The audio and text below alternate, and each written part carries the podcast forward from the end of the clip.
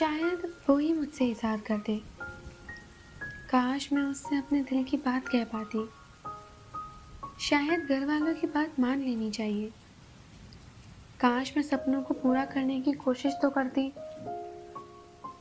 ये शायद और काश का फासला ना कितने फैसलों को अधूरा छोड़ देता है। क्या सही है, क्या गलत, इसी में वो उलझ के रह जाता है। पर एक सवाल है मेरा।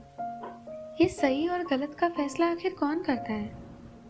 शायद से शुरू हुआ ये सफ़र आखिर काश पर ही जाकर क्यों रुकता है?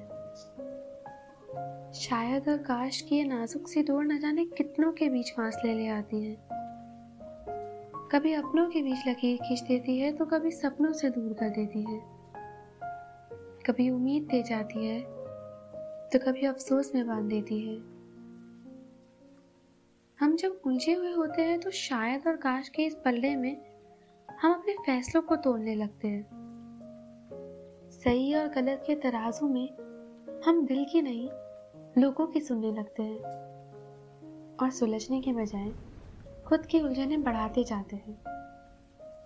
कभी सोचा है, अगर ये शायद और काश के फासले नहीं होते तो फैसले आसमान को छूने लगते। अगर ये बेड़ियों से बंधे नहीं होते तो शायद शायद यकीन में बदल जाता।